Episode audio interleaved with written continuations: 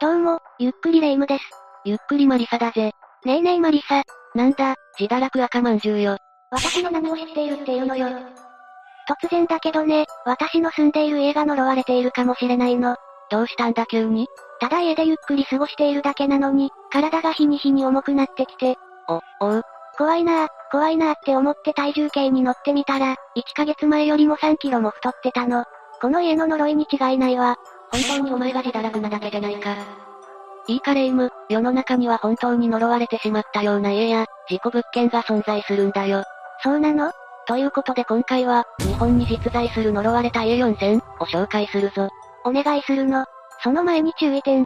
心霊スポットは軽い気持ちで行ってはいけない場所なので気をつけてね。それじゃあ、ゆっくりしていってね。まず一つ目は、権堂の家、だ。茨城県土浦市中にあるぞ。すごく大きな家だったのね。もう廃墟化しているわね。ここはその不気味さから、数々の異名がついた茨城県屈指の呪われた家だ。終わらない葬式の家、荒川沖の廃墟、などとも呼ばれている。不気味すぎるわね。どうしてそんな名前がついてしまったの？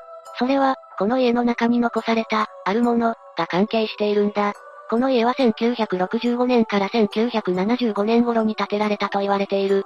住宅用の2階建てとなっていて、長細い作りになっているのが特徴なんだ。家具や生活道具が残されたまま廃墟になっているんだが、残されたものからすると、結構裕福で小さな子供もいた家庭だったということがわかる。なんだか、昭和で時が止まってしまったような感じね。そしてなんと2階に、黒い帯がかかったままの家も残されていたんだ。家を残したまま家主が失踪してしまったということ？その可能性が高いそうだ。こういった経緯から、終わらない葬式の家とも呼ばれるようになった。しかも、家に黒い帯をかけるのは、お葬式直後から四十九日までの期間だけなんだ。なんで元住民はお葬式直後に逃げなければならなかったのかしら。不気味すぎるよな。しかも、この家は現在はなくなってしまっているらしいんだ。誰かが持ち出した？何のために？それも全くもって不明なところが、この家の恐ろしいところだ。ちなみに、この場所で悲惨な事件が起きたとか、心霊現象の報告はあるの？事件があったという記録はないが、心霊現象の噂はかなりあるようだ。廃屋の中で毎晩、家族の幽霊が写真を撮っている、子供が走り回るような音がする、などと言われている。なんだか、得体の知れない不気味さを感じるわ。今現在も解体されず、廃墟として残っているようで、地元の人はあまり近づきたがらないようだ。これは呪われていると言われても仕方ないわね。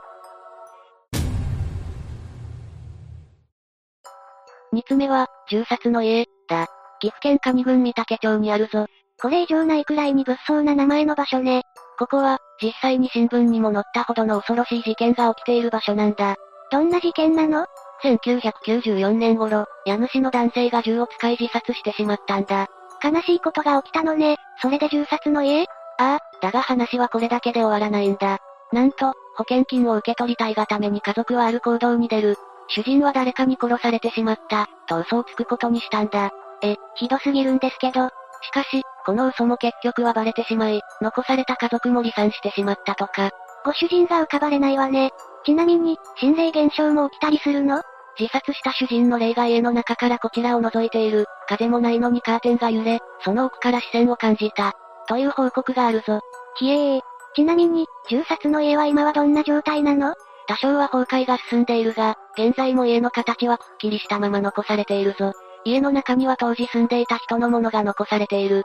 中には、個人を特定できそうな郵便物まであるらしい。不気味すぎる。しかも、これは噂の域を出ないが、元家主の男性は、丸屋の方面の人だったとも言われている。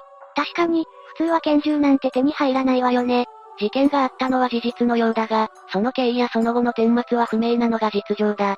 もともと周辺住宅とは少し離れた場所、しかも林の中に面するように建てられていたりと、立地から見てももかなり異様な雰囲気がする。地元の人も銃殺の家と事件のことは知っているが、あまり積極的にこの話をしたがらないところもさらに不気味さを煽る。確かに私が地元民なら、噂話に出したりするのも何か嫌だわ。現在も取り壊されることなく廃墟として残っているが、地元の管理によって侵入禁止となっている。まさに、もう触れてはいけない場所なのかもね。三つ目は、お札の家、だ。岡山県倉敷市小島湯が、にあるぞ。これはもう、完全に呪われている家の名前そのものじゃない。ちなみにここはどんなところなの？周辺住宅からはかなり離れた場所にある元民家で、ここでは昔一家心中事件が起きたそうだ。それからというもの、心霊現象が多発するようになってしまった。それを封じるために、ものすごい数のお札が貼られたそうだ。想像よりもはるかに怖い場所だったわ。お札の家は2021年の7月時点でも建物が現存している。ちなみにここが呪われた家と呼ばれるのには、ある心霊現象の噂が関係しているんだ。一体何が起きたっていうの？肝試しで廃墟内部に入った人が、帰りに交通事故に遭えなくなってしまったらしい。かなりゾッとしたわ。他にも、様々な噂があるんだ。近づくだけで体調不良になる。お札を剥がした人の周りで心霊現象が頻発し、知人が交通事故に遭った。などなど、心霊現象の噂を挙げればキリがないほどだ。かなり枠のある場所なのかもしれないわね。一説では、現在は廃墟内にお札は見当たらないとも言われているが、建物は崩壊が進んでいて危険だし、むやみに物に触って何か起きても仕方がないような場所な気がするわ。決して面白半分で近づかないでくれ。四つ目は、若杉の白い家、だ。福井市若杉町にあるぞ。ここは他の三つとは違って普通の民家に見えるけど、どんな場所なの？この家は通称、ホワイトハウス、と呼ばれていて、過去に一家心中があったとされている。またもや一家心中なのね。ノイローゼになった父親が家族を皆殺しにしてしまい、新聞にも掲載されたそうだ。おぞましい出来事ね。しかも、話はここで終わらず、連鎖するようにその隣の民家でも一家惨殺が起きてしまったと言われているんだ。こんな連鎖は悲しすぎるわ。ちなみに、心霊現象の噂もあるの？赤い目の女性が立っていて、外にいる人を睨みつける。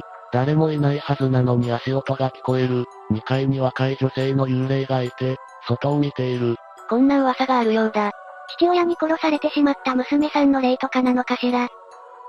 とここまで説明してきたが、ここに殺された娘の霊が出るはずがないんだ。え、どういうこと？実は、この若杉の白い家の話は、ほぼデマ、だということが判明しているんだ。そんなことってあるの？現地まで行き、県庁管理の土地記録まで使って調べた配信者さんのおかげで判明したんだ。すごい行動力ね。真実を要約してお伝えすると、若杉の家は会社事務所として作られたが、誰かが住んでいたという期間はなかった。